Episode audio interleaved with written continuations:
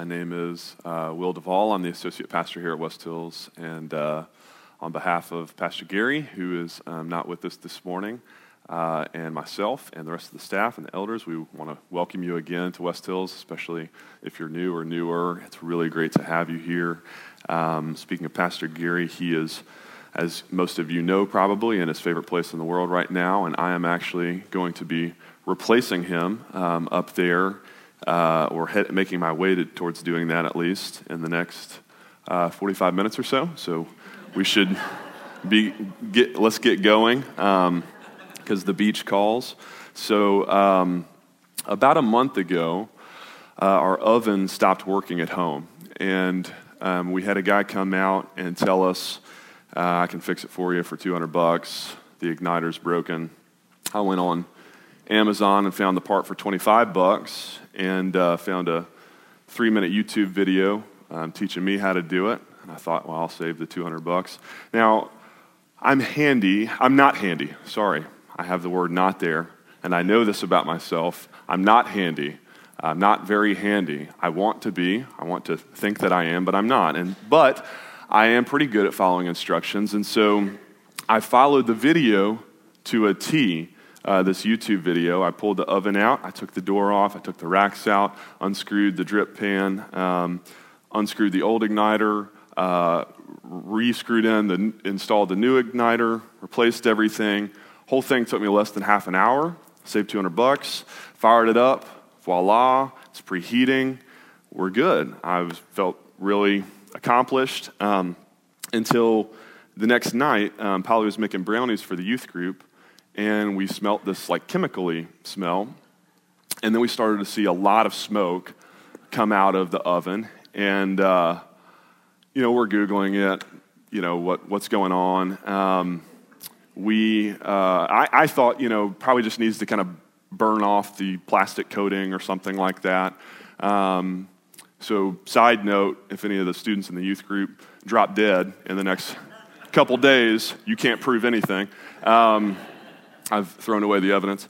Uh, but speaking of that, uh, the next night, tried to cook something for Ellery, and it happened again. We're not going to feed our own daughter chemicals. So, um, shut it down, pull, let it cool down, pull the, the oven out, unscrewed everything again, and lo and behold, um, lying there on the burner, melted to the burner, uh, was, anyone want to guess? The old igniter, yeah. Um, so, in my defense, the video did not specify that you should take that out and throw that away. So, if anything, I would say I follow the directions too well. Uh, but the point of the story is when we don't know what the heck we're doing, it's really good to have a model. And I want to suggest to you this morning that when it comes to prayer, communicating with God, that oftentimes we don't know what the heck we're doing and we need a model. And I would direct you to the New Testament as proof of that. In Romans 8:26, Paul tells us, "We do not know what to pray for as we ought, but the Spirit himself has interceded for us." And so, part of the way that the Spirit does that is by giving us biblical models to follow from God's Word, to teach us and train us uh, and disciple us in how to pray. And so Jesus himself does that. Jesus himself implicitly tells us, You don't know how, how, how you need to pray, so let me tell you. When you pray, here's how you ought to pray in Matthew 6 9, the Lord's Prayer. He doesn't say, Pray this, it's not a ritualistic, rigid formula, but he says, Pray like this, and he gives us a model to learn from. And, and we unpacked Jesus' model in a four, four part mini sermon series on the Lord's Prayer, actually, this time last year, uh, that I would encourage you to revisit on our sermon archives of our, of our website.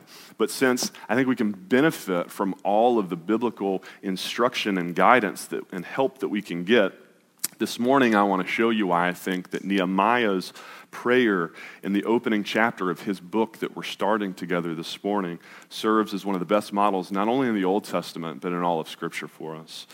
And so, if you would, um, out of respect for the reading of God's word, if you would stand with me, uh, we've got the words on the screen. If you want to follow along, we're in Nehemiah 1 in your Bibles. I'll read it out loud for us. And as I said, please follow along with me.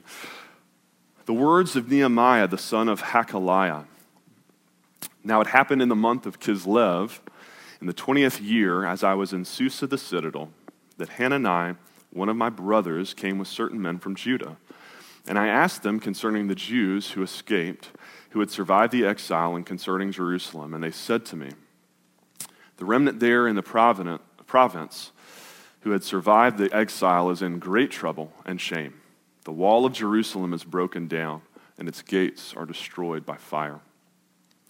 As soon as I heard these words, I sat down and wept and mourned for days, and I continued fasting and praying before the God of heaven.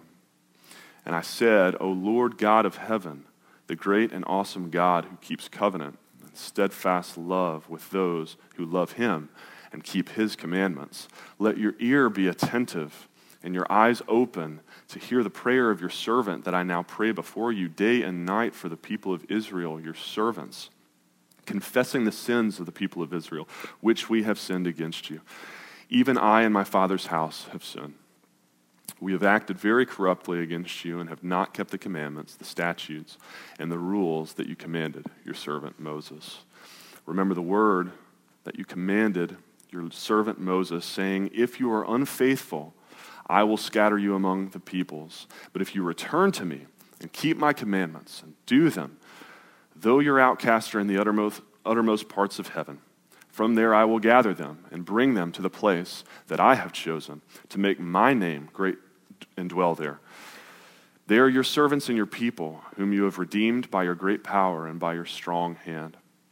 O Lord, let your ear be attentive to the prayer of your servant and to the prayer of your servants who delight to fear your name, and give success to your servant today, and grant him mercy in the sight of this man. Now I was a cupbearer to the king. It's the word of the Lord. Let's pray. Father, you are so worthy this morning of our devotion, our time, our attention, our study, our pursuit, of our prayer. And so we confess to you this morning, like Nehemiah, like Paul, that we do not pray as we ought to. And yet, Father, we desire to. We desire to be taught how. And so, would you now open our ears to hear, open our eyes to see, and touch our hearts through the power of your word and the illumination of your Holy Spirit, so that you might transform the way that we pray and communicate with you for our good and for your glory. And it's in Jesus' name that we pray. All God's people agree. I say, Amen. You may be seated. now, uh, before we dive right in, uh, let's quickly just give some historical context to the book of Nehemiah in, in the bigger picture of God's overarching story of redemption in the Bible. So, um, I don't know if you can see, it's going to be kind of small print, uh, but if you've got laser vision, um, you can see the, the books of the Bible down at the bottom and then some of the um, themes and, and titles of, of ages there at the top. I'll just run through this very quickly. Um, prehistory, creation, Adam and Eve, eat the apple, sin enters the world, the fall, sin continues, Noah's ark God decides to start over, the flood, Genesis 6 through 9. This is all kind of prehistory. I'll let you guys argue over the dates. Uh, around the year 2000, though, uh, God calls a guy named Abraham and makes a covenant with him to give him a promised land for his numerous descendants. And that begins this period known as the patriarchs. Abraham and his son Isaac and his son Jacob, aka Israel, and then his son Joseph, whose 11 brothers, hence the 12 tribes of Israel, get jealous of his awesome, colorful coat, and they sell him into slavery in Egypt. And after a famine relocates the whole rest of the family there, and many generations later, under a new Pharaoh who's paranoid of all these Israelites who are doing so awesome in Egypt and flourishing, he enslaves them for a few hundred years. And the Israelites ultimately have to be led out of slavery in Egypt by Charleston Heston, aka Moses. Moses in the year 1446 BC. And God gives them the Ten Commandments and the law, which they immediately break so badly and so many times that God makes them wander around the wilderness for 40 years to let that entire generation die off before they can, he can ultimately lead them back into the promised land in the year 1406, only to see Israel slowly and steadily slide back into idolatry and lawlessness over the next 350 years, known as the period of the Judges. So much so that by the year 1050, Israel has even rejected God himself as their king, as his, their king and they demand a human king like the other nations. And so they get King Saul, um, who is not all that bad at the start until uh, he gets really jealous of David. And he disobeys God, though, and the kingship is torn from him and given to David. And David is as good a king as it gets, and he is a vengeful, adulterous murderer. And so, just over a century later, the kingdom is split again, this time in two, after the death of David's son Solomon in the year 930 BC, and Israel becomes two kingdoms the northern kingdom, known as Israel, whose next 19 kings for the next 200 years go from bad to worse, so that God eventually lets them be judged by the nation of Assyria in the year 722 BC and destroyed and taken into exile. And then there's the southern kingdom who, managed to only have 12 evil kings out of 19. And so uh, they managed to hold out until the year 586 BC when they are judged and destroyed and exiled by the Babylonians. And so for the next 50 years, roughly one quarter of Judah's entire population would remain in exile in Babylon until Babylon itself would be overthrown by the Persians in the year 536 uh, BC, at which time Persia uh, that, that overthrows Babylon starts sending the Judeans, the, now called Jews, uh, back to their homeland in Jerusalem. We don't know what to do with all you guys, just go home. And in the book of Ezra and Nehemiah, which in, originally in the Hebrew text was just one book, now we have two separate books in our, in our canon of Scripture. Um, one single account we hear of three notable leaders of this rebuilding effort in Jerusalem. The first is Zerubbabel, one of the awesomest names in the Bible, um, who leads the rebuilding of the temple completed in the year 516 the first wave of migration back. The second is Ezra, a priest and teacher who returns in 458 BC to lead the rebuilding of the people themselves and to, to remind them of the law that they've forgotten and rejected and to call them back to repentance and obedience. And finally, the third wave, Nehemiah, who's going to return in the year 445 BC and rebuild Jerusalem's city walls. And even though Haggai and Zechariah and Malachi all appear after the book of Nehemiah in the canon of Scripture and on your timeline there, chronologically, Nehemiah is arguably the last book written in the Old Testament, the last thing we hear from God before 400 years of virtual silence from God leading up to the birth of Jesus. And so this is a really important book, not just thematically, but, but historically in the story of Scripture. And so enter into that context, Nehemiah 1. And let's read it again. The words of Nehemiah the son of Hacaliah. Now it happened in the month of Kislev in the 20th year, that is, the spring of the 20th year of the reign of King Artaxerxes of Persia. So this is the spring of 445 BC. As Nehemiah was in, the, in Susa, the citadel or the capital, Susa was 225 miles east of, of Babylon. So this is modern day Iran, a long way from Jerusalem, a thousand miles. It happened that Hanani, one of my brothers came with certain men from Judah, and I asked them concerning the Jews who had escaped and had survived the exile and concerning Jerusalem. Now, understand that Nehemiah has never been to Jerusalem. Uh, he, he's never been to his, his family's homeland. Babylon is all he's ever known, and he has got it good there. He tells us in verse 11, I was a cupbearer to the king.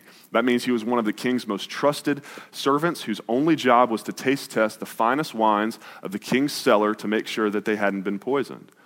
This was a cushy, it's not even a nine to five job. This is like a four to five sip wine with the king for an hour a day, all the benefits that come with palace living. Like, he has got it good. And yet, Nehemiah remembers. And that's a word that you need to that we need to remember as we study the book of Nehemiah. We're going to come back to that a lot. He remembers from literally a thousand miles away Jerusalem, his family's homeland, God's own homeland, God's dwelling place amongst his people in the newly rebuilt temple. And Nehemiah shows a greater concern for the things of God than for his own cushy lifestyle. And what does he ask? In verse 3, they said to me, The remnant there in the province in Jerusalem had survived the exile and is in great trouble and shame. The walls of Jerusalem are broken down and its gates are destroyed by fire. Now, without getting too political, please don't start chanting, Build the wall or Make Jerusalem great again. Um, let's just say that in ancient times, building walls around your territory was really, really important. Uh, think like the, the Great Wall of China. Every major empire in this day and age fortified their cities with walls. It's just what you did because at any given time there was a handful of other growing rival nations that would otherwise be really happy to just come in and force, forcibly take your land, your resources, your women and children as slaves. I mean, it's just the world they lived in. And so, having no walls around a city made its inhabitants incredibly vulnerable. And this newly rebuilt temple of God, God's own house where his presence lived, vulnerable. And so, when Hananiah reports that the walls are destroyed, he's not just referring to the destruction by the Babylonians 150 years ago. Nehemiah, of course, knew about that. What he's referring to is actually the rebuilding effort of the city walls that we hear about in the book of Ezra in, the, in chapter 4. Um, this had be, re, been restarted, resumed um, under Zerubbabel when he goes back. We're not going to read the whole um, chapter of Ezra 4, but look at it later. Basically, there were some neighboring adversaries of Judah who rather liked the idea of a Jerusalem without walls that made it vulnerable for attack in the future. And so they write a letter to King Artaxerxes alleging that if he allows the Jews to continue rebuilding the walls, they will rebel and they'll quit paying taxes. And eventually, Artaxerxes is going to have to come back in and reconquer them all over again. And so Artaxerxes, he is persuaded and he signs a decree ordering that the Jews cease construction on their walls. Temple's already built, but stop the walls, city walls. Now, in chapter 2 next week of Nehemiah, we're going to see Nehemiah actually leverage his influence with the king as his trusted cupbearer. The same Artaxerxes, he's going to risk not only his cushy job, but his life to go out on a limb and ask the king to re reverse his decree and let Nehemiah go back home and lead a resumed rebuilding effort on the city walls in Jerusalem. But before he does that, long before he does that, because look at, at me with at how chapter 2 opens. This is chapter 2, verse 1. In the month of Nisan, in the 20th year of King Artaxerxes. Chapter 1 opened in the month of Kislev in the spring. Chapter 2 opens in Nisan, the fall. This is four to five months later. Four to five months what does Nehemiah do for four to five months before he ever broaches a conversation with the king? What does he do? He prays. Read verse 4. I sat down and wept and mourned for days and days and days and days and continued fasting and praying. Now, he probably doesn't fast for the whole four to five months, hopefully, but he prays. And so I want to ask us this morning, as we get into our outline now, how many of us, if we're really honest with ourselves, would say that prayer is usually our last resort? I mean, would, I mean, just let's, can we be so honest? I'm going to be really honest with y'all this morning. I would raise my hand and say, prayer is usually my last resort. That's me. Like when, when I've exhausted all other options and God has finally brought me to my knees and there's nowhere to look but up, I will turn to Him in prayer, but not a moment sooner. That's kind of my sin struggle with prayer. And some of, some of us have the opposite problem. Some of us, all we do is pray. All you ever do is pray. And you don't listen to what God's trying to say back to you through your prayers to move you to get off your knees and go do something about it yourself. So there's, there's a reciprocal thing. There's a, there's a tension, there's a balance here with prayer and action. We're trying to strike this balance. Nehemiah teaches us that prayer should be our first resort, not our last resort, our first response. And yet, it's not our only resort. I mean, Nehemiah's got to get off his knees in chapters two through six and build a wall. That is God, what God tells him through five months of prayer. But before he does that, he prays. Prayer is his response. And so that's the R in our, in our outline. Prayer should be responsive, it should be our first response. So we ask ourselves this morning when I'm confronted with a problem, is it my first response to run and hide? To say, uh uh-uh, uh, that's not my problem? Bad response. To rush in and fix it? Better response or to pause and to bring it to the Lord in prayer and say, God, you are needed in this situation more than me. Would you direct my footsteps as to whether and where and how and why you want me to get involved? That's the best response. And Nehemiah, Nehemiah's prayer here, it's actually responsive to God in a second way, too. Uh, prayer is his first response, yes, but if we look at the actual content of Nehemiah's prayer, it also reveals a kind of responsiveness that we need to see. The content of his prayer responds in real time to a real life need and situation. Nehemiah's conversations with God, as we're going to see in, in the chapters to come as well, they aren't compartmentalized, quiet time rituals that are divorced from the real stuff of life. And again, I don't want to speak for you, I'll just speak for me personally. That, I think, is the source of a lot of my struggle with prayer in my prayer life. Is that we, we think of prayer in terms of requests, we think of prayer in terms of lists. And if I had a nickel for every time I said, I'll be praying for you about that, I'd be a rich man. But if I had a nickel for every time I followed up and did it, I wouldn't. I'm just going to be really honest with you this morning. We do it for 20 seconds before each meal, for five minutes uh, uh, when we hit the pillow at night, and if we're really Christian, for 10 or 15 minutes during our quiet time in the morning to start the day. But it's a list, it's a ritual. And I'm not saying that lists and rituals are inherently sinful and don't have their place. I'm just saying that's a very different model than what we see here in Nehemiah. Nehemiah doesn't get this grim report of the inhabitants in Judah and say, okay, hold on, let me just add that to my prayer list in my notes app here, and I will try and remember to pray for that the next couple days until it gets replaced on this list by the barrage of requests in my life group on Tuesday night. That's not what he does. He doesn't have to be reminded, he doesn't have to revisit this because it's a heart thing for him. He, he is broken as soon as I heard these words, I sat down and wept. He's, he's desperate.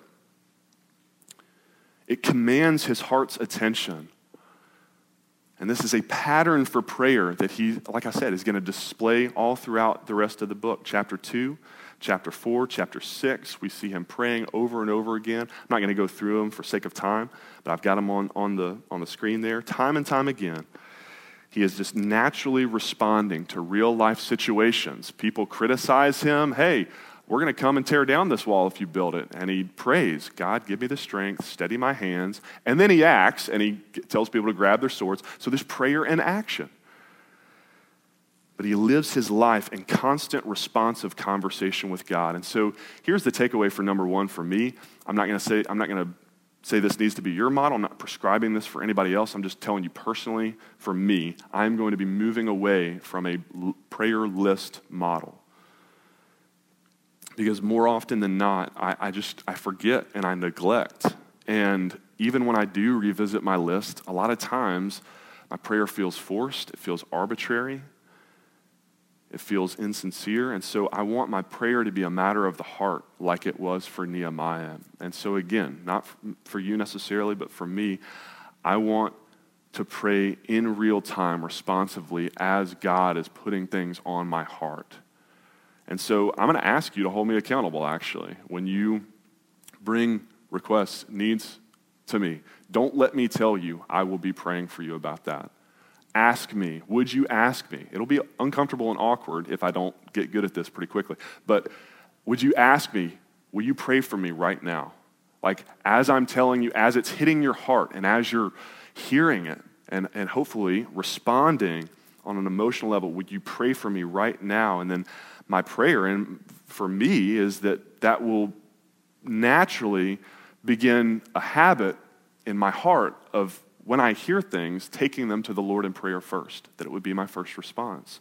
And that as I do that, it's going to develop within me a habit of prayer whereby God is naturally then bringing those requests back to my heart, back to my mind in the days and the weeks to come. And then I'm following up with you, and I am praying o- over it, not just one time, but I'm, I'm praying because, because my heart breaks for the things that break your heart, for the things that break God's heart.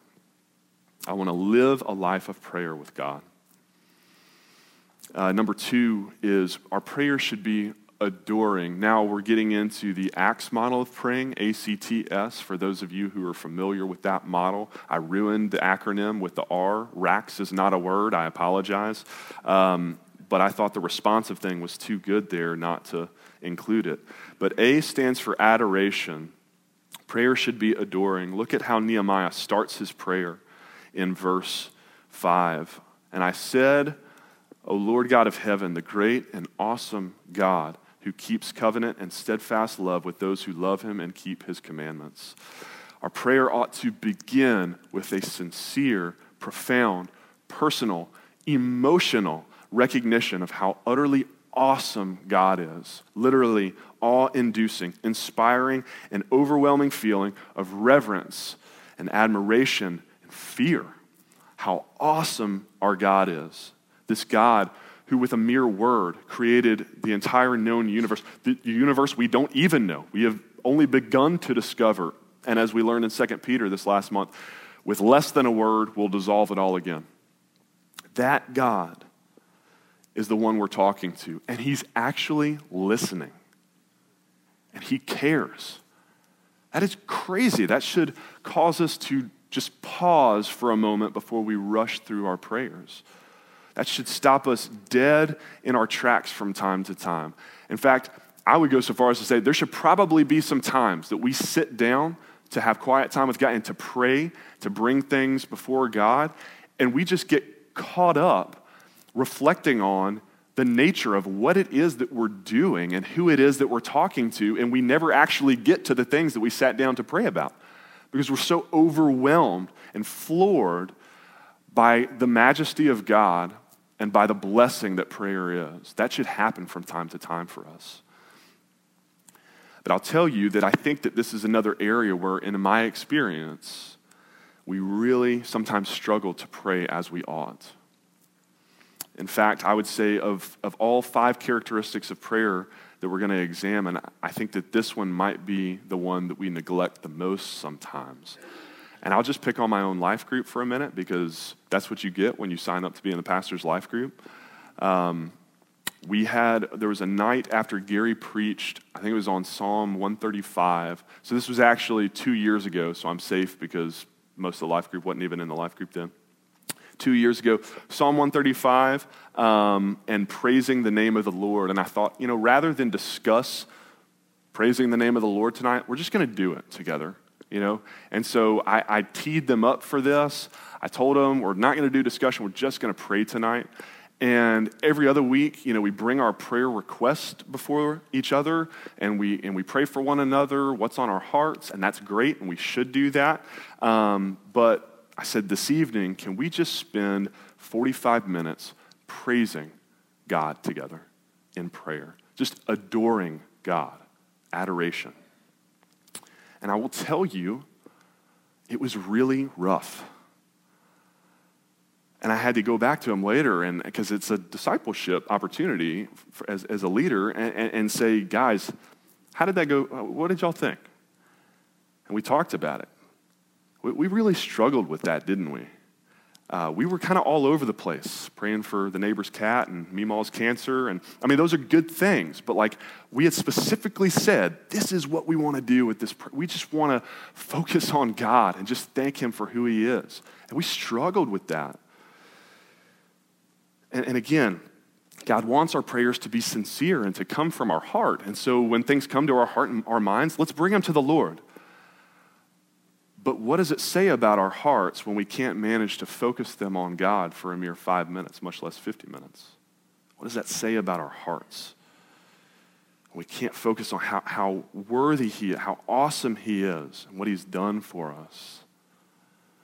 And so I just want to encourage you, invite you with me this, this next week, this morning, to pray along with me and ask God, to beg God to give us hearts for His glory, to give us hearts that, that beat for His heart, to give us hearts that are content to be fixated on Him for maybe starting five minutes at a time, but eventually to where we could pray for 50 minutes and just focus on the Lord. That as concerned as we are for our own wants and needs, and we bring those to the Lord, that we would be even more concerned with God's desires and God's character and God's nature and his heart and who he is, and that we would be overwhelmed by him in prayer. Because, number three, as we do that, as we reflect on who God is, it will naturally lead us, as it does with Nehemiah, to confession. That's number three. Our prayers ought to be confessionary. Nehemiah's prayer is actually a confession in two separate ways. First, there's Nehemiah's explicit confession in verses, the second half of verse 6 and, and then verse 7. He says, Now I pray, confessing the sins of the people of Israel, which we have sinned against you. Even I and my father's house have sinned. We have acted very corruptly against you, not kept the commandments. Two quick things I want to point out about that. First, there's a corporate dimension to, to prayer and to confession, the sins of the people of Israel. And we almost always miss that today in our individualized modern day uh, world. But in the Bible, both sin and faith have thoroughly corporate dimensions.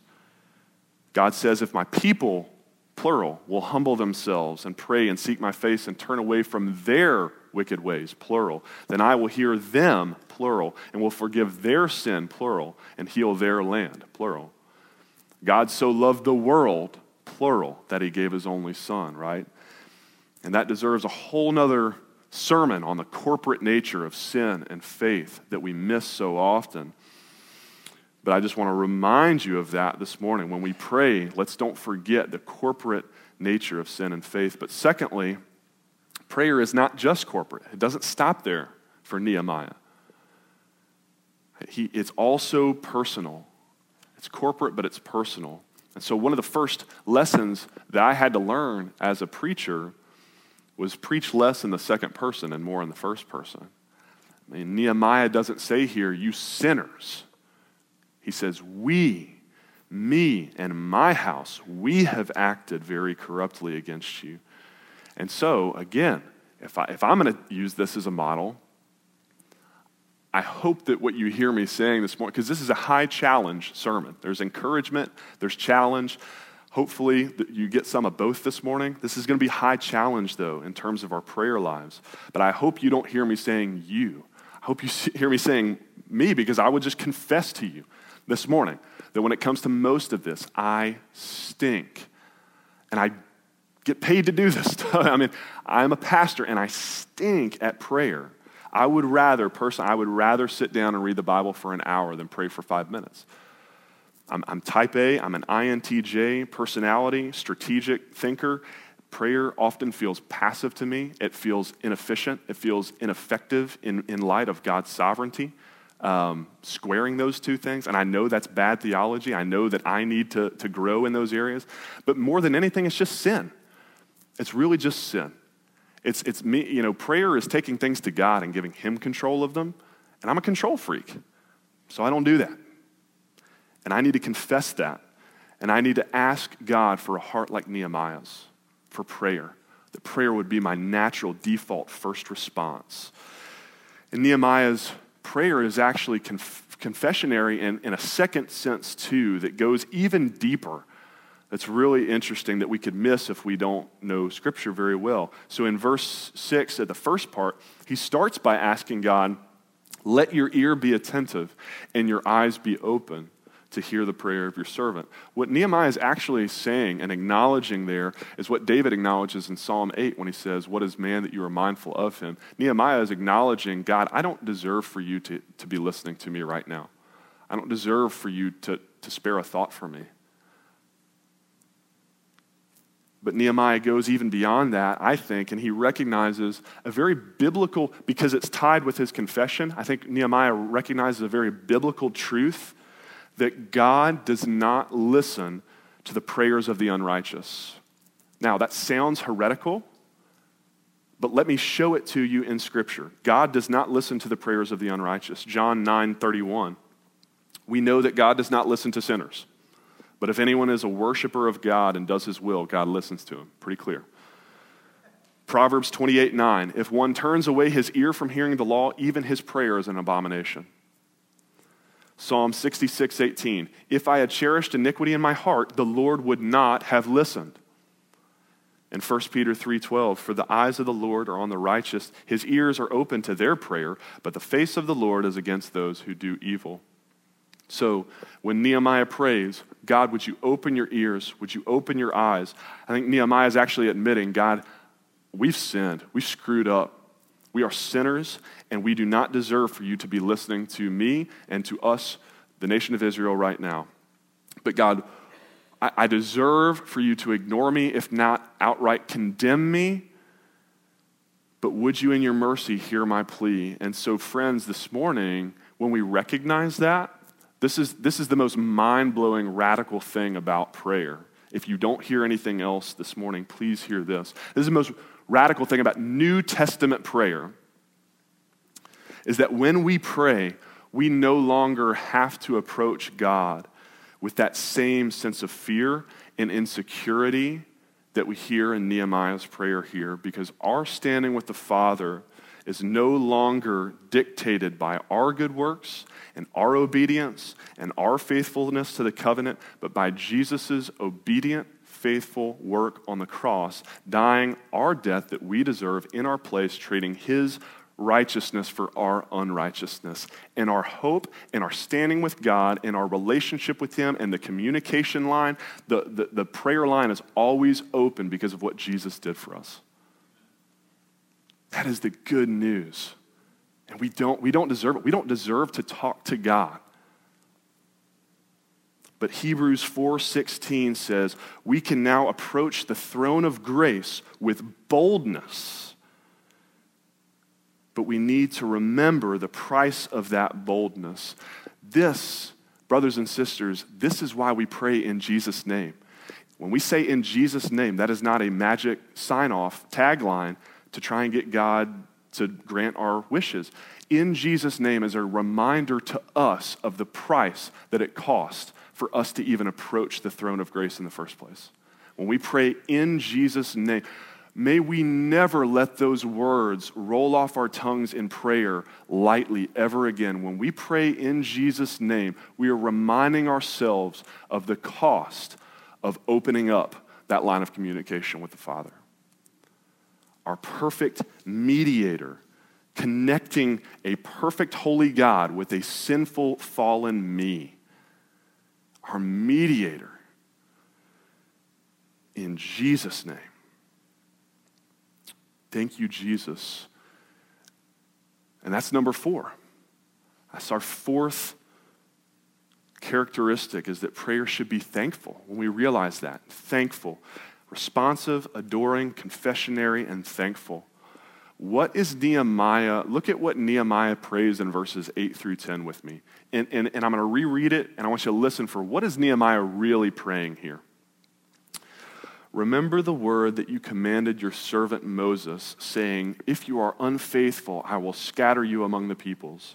But if you return to me and keep, from, keep my commandments and do them, though you're, you are outcast, in the uttermost parts of heaven. From there I will gather them and bring them to the place that I've chosen to make my name dwell there. They are your servants and your people, whom you have redeemed by your great power and by your strong hand. What is Nehemiah really doing there? Anybody know the Old Testament well enough to know what he's doing there? What is it? He's reviewing history and specific. He is praying Scripture back to God. These, I'm going to show you. What he prays comes almost word for word out of the book of Deuteronomy. Deuteronomy 28. If you are not careful, this is God's promise to Moses in the Mosaic covenant. If you are not careful to do all the words of this law that are written in this book, then the Lord will scatter you amongst all the people, from one end of the earth to the other. Then Deuteronomy 30, the flip side of that promise, return to the Lord your God, you and your children, and obey his voice and all that I commanded you today. Then, if your outcasts are in the uttermost parts of heaven, from there the Lord will gather you, and from there he will take you. Deuteronomy 12, go to the place that the Lord your God will choose and make his name dwell there. Deuteronomy 9, for they are your people, your heritage, from whom you brought out by your great power and by your outstretched arm. Does that sound familiar? That is verbatim what Nehemiah is praying here. He is praying the promises of God back to God. Why? Because God needs to remember this? Because God has forgotten his covenant promises? No, because Nehemiah has. Because Israel has. God's word to Moses 1,000 years before this, in 1500 BC, has accurately predicted their current present situation. Scattered amongst the peoples, out, uttermost parts, a thousand miles from Jerusalem, the, the uttermost known parts of the world at that time. But Nehemiah is finally now just piecing it all together. Oh, that's what Deuteronomy is about. And so, what does he do? What does Nehemiah, what's his response? He remembers that first half, God's going to judge us, but then the second half, he remembers the other half of God's promises. God gives his curses for when the people disobey him, but his blessings if they will turn back to him in repentance. That's, that's Deuteronomy 28 through 30. Go back and reread it. And so Nehemiah remembers and he prays those blessings. He, he, he claims those, those promises of God in prayer gratefully, boldly, and gratefully. God, I know this is the kind of God you are, a covenant keeping God who follows through on your promises. Would you follow through on this promise? Would you give us a heart to turn back to you so that you can bless us in the way that you said you will? And so make no mistake, even though Nehemiah doesn't say the words, thank you, this is a prayer of thanksgiving. And so the question for us this morning, couple questions actually. The first is Are our prayers thankful? Um, most of us do not need to be reminded to ask God for things. We do that pretty naturally when we pray. The question, again, is it, are we naturally grateful for all the things He already has provided? If we had some sort of a scale and we could weigh how much time in our prayer we spend asking for versus how much time we spend thanking for, what would the scale look like? And, and secondly, what are we thankful for? Look at Nehemiah's prayer and what he's actually thankful for here. Listen, every single good gift we know from James comes from the Father above, and it is undeserved. We don't deserve any of the blessings of this life. And so that I, I thank God every day for my wife and my child and my family and my friends and this church and my job and my house. I mean, God has, again, richly, abundantly blessed me and probably you, definitely you, above and beyond what we deserve. And so it's good to be thankful for that.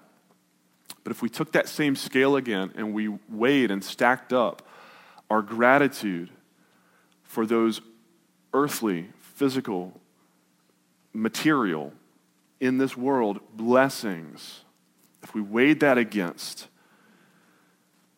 God's eternal, spiritual blessings, the hope of eternal life, the joy of knowing Him, the peace of being set free of our sins, the unconditional love of Christ. If we weighed those things, what would the scale look like? That's my question for us this morning.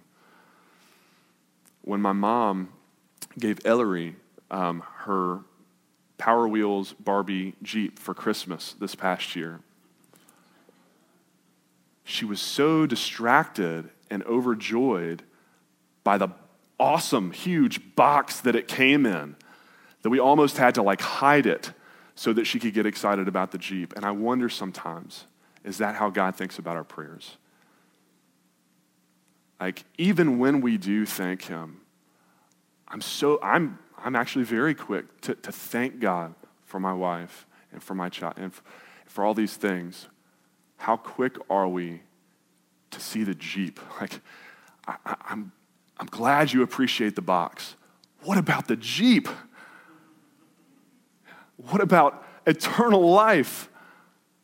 What about salvation from hell? I mean, you know, these are the things that, that Colossians 3 says if then you have been raised with Christ, seek the things that are above, where Christ is, seated at the right hand of God. Set your mind on the things that are above, not on the things of this earth.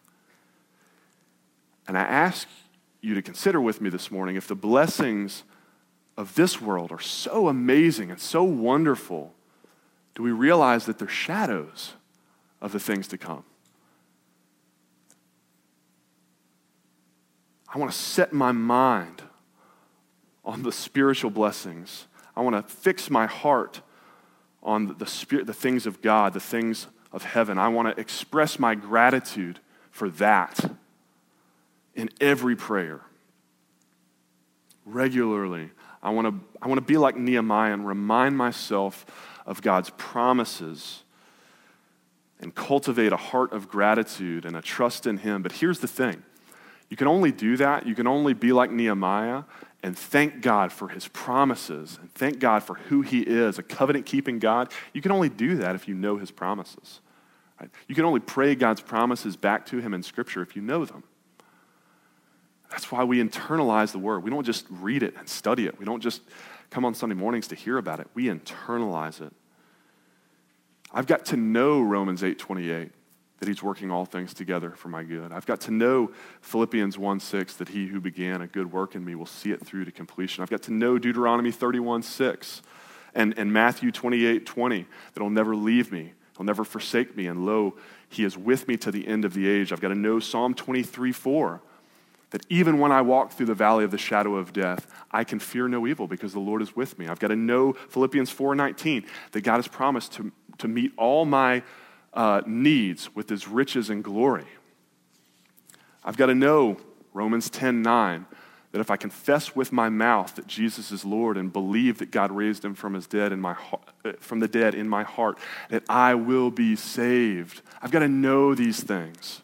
I've got to know the promises of God so I can boldly proclaim them and cling to them and thank God for them regularly. I've got to internalize those.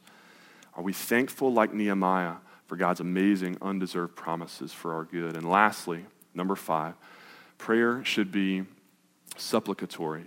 It's just a fancy adjective word for supplication, which is a fancy word for a humble prayer of petition. A humble prayer of petition. It's not just okay to ask God for things, God actually commands it. Philippians 4 6, let your requests be made known to God. Matthew 7 7 through 11, ask and it will be given to you. God commands us to ask Him for things. It's His good pleasure, it's the Father's good pleasure to give us these things. But notice when Nehemiah, notice what he requests of God specifically. Look at his prayer in verse 11. What does he ask God for? He asked, Father, give success in to your servant today and grant him mercy in the sight of this man. He doesn't pray for his own advancement. Actually, Nehemiah is asking God to give him a major pay cut and go from being the right hand man to the most powerful guy on earth to being the project manager of the most unpopular building project on earth. I mean, he, he's asking to be, to be taunted and to be, have stuff thrown at him and his life threatened for the next however many months that he's building this wall that no one else wants. That's what he's at. He doesn't even, and he doesn't even ask for um, the well being of the people. The Jew, Jews will be blessed for this wall, but that's not the focus of his prayer. The focus of his prayer is that God would help him to be successful in the pursuit that God has put on his heart to build a wall to protect God's chosen city and to advance God's kingdom and God's purposes on the earth in the way that God has promised from long ago. Because God said, I want to dwell with my people in Zion, in Jerusalem. It's about God. For Nehemiah, this is about God's vision. And so I ask us this morning as we close what is your wall? What is the thing that God has put on your heart to partner with Him in seeing God's kingdom advanced on this earth? I ask us collectively, as a church, corporately, what is our wall? What is the vision that God has put on our hearts as a church? What is our part to play in advancing his kingdom on earth? And how faithfully are we praying for success in that endeavor? We petition God for all sorts of things for promotion at work, for financial help, for guidance with raising the kids, for protection and health, for our family, for, again, uh, friends' illness. I mean, we pray for all sorts of things. And that's good. God tells us to. But in all of our asking for things, are we faithful to ask God to do in us and through us the one thing that we know is always in accordance with His will? Like we always qualify these other things, like if it's your will, if it's your will. This is the one thing we never have to qualify because we know biblically it is a promise that this is according to God's will. In the Old Testament, God reigned over his people from a seat on top of the Ark of the Covenant in the Holy of Holies, inside the temple, inside the city of Jerusalem. That's why protecting the city of Jerusalem was important for Nehemiah, and he can pray that God would help him do that to advance God's kingdom on earth.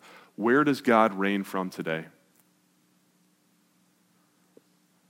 The hearts of believers. That means if we are to pray like Nehemiah for the advancement of God's kingdom on earth today, we don't build city walls. We pray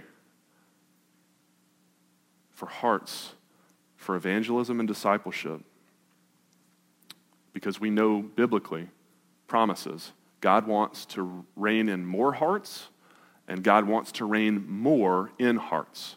Evangelism and discipleship. Those are the two things that we can always pray that God would move and motivate and open doors and help us to be a part of. And we know biblically that He's going to because He wants to. That is His good will and purpose for this world. It may be God's will for you to take that other job. It may not. It may be God's will for you to have more kids. It may not. Pray for those things. It is always, though, God's will to spread the good news and to spread the good news deeper in the hearts of the people who have already received it. And so those are prayers and promises that we can take to the bank. And so I want to actually close before we take communion by giving us just a moment, just a, a few moments to pray together and to ask God to give us hearts to pray like, like He would have us to pray responsively, adoringly, in confession and thanksgiving and supplication. So, would you bow with me as the ushers prepare communion? And let's pray.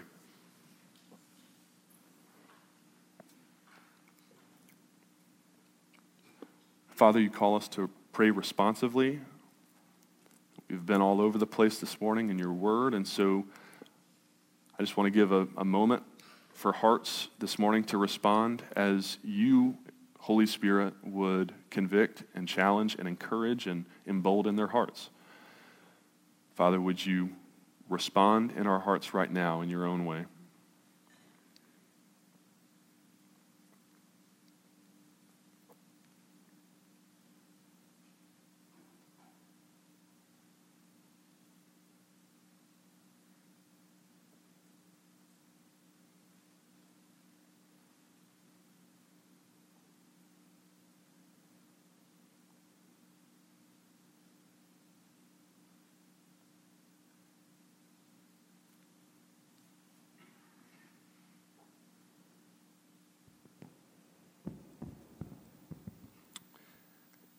Father, you call us to pray prayers of adoration.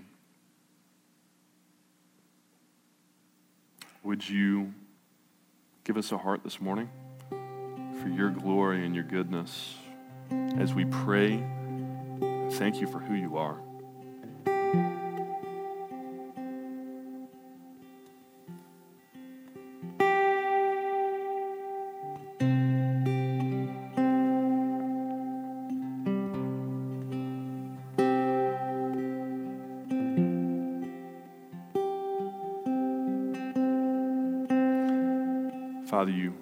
Us to pray prayers of confession. We confess this morning that we have not prayed as we ought, and we need a model, we need instruction, we need growth, and so we pray that you would do that this morning, and we confess.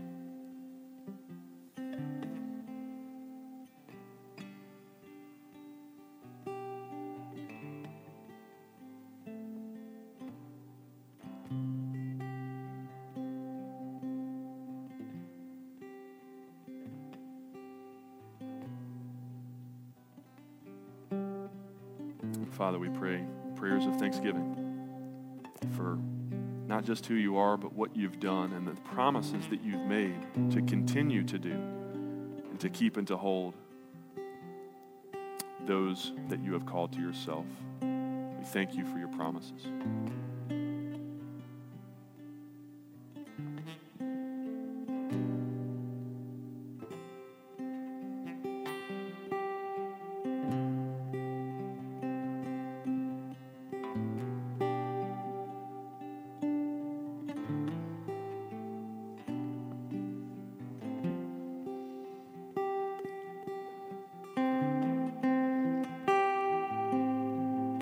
And lastly, God, we pray prayers of supplication. You've already promised to supply our every need. But Father, we want to pray specifically this morning, like Nehemiah, that you would use us in powerful ways, maybe even small ways, whatever way you see fit to advance your kingdom here on earth, that you would give us success in this endeavor, that we would be bold to proclaim your gospel to the ends of the earth and to make disciples of all nations, the calling that you've left us with. We ask you for this.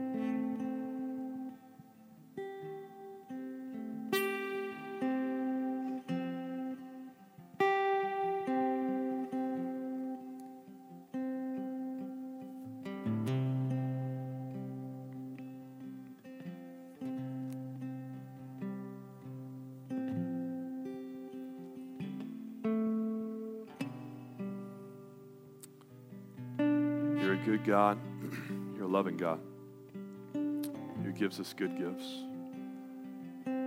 Father, may we be a people who recognize the gift of prayer for what it is. Never take it lightly. Make every use, take full advantage of the gift of prayer. To come boldly before your throne of grace. We love you, Father. We thank you for loving us first. In Jesus' name.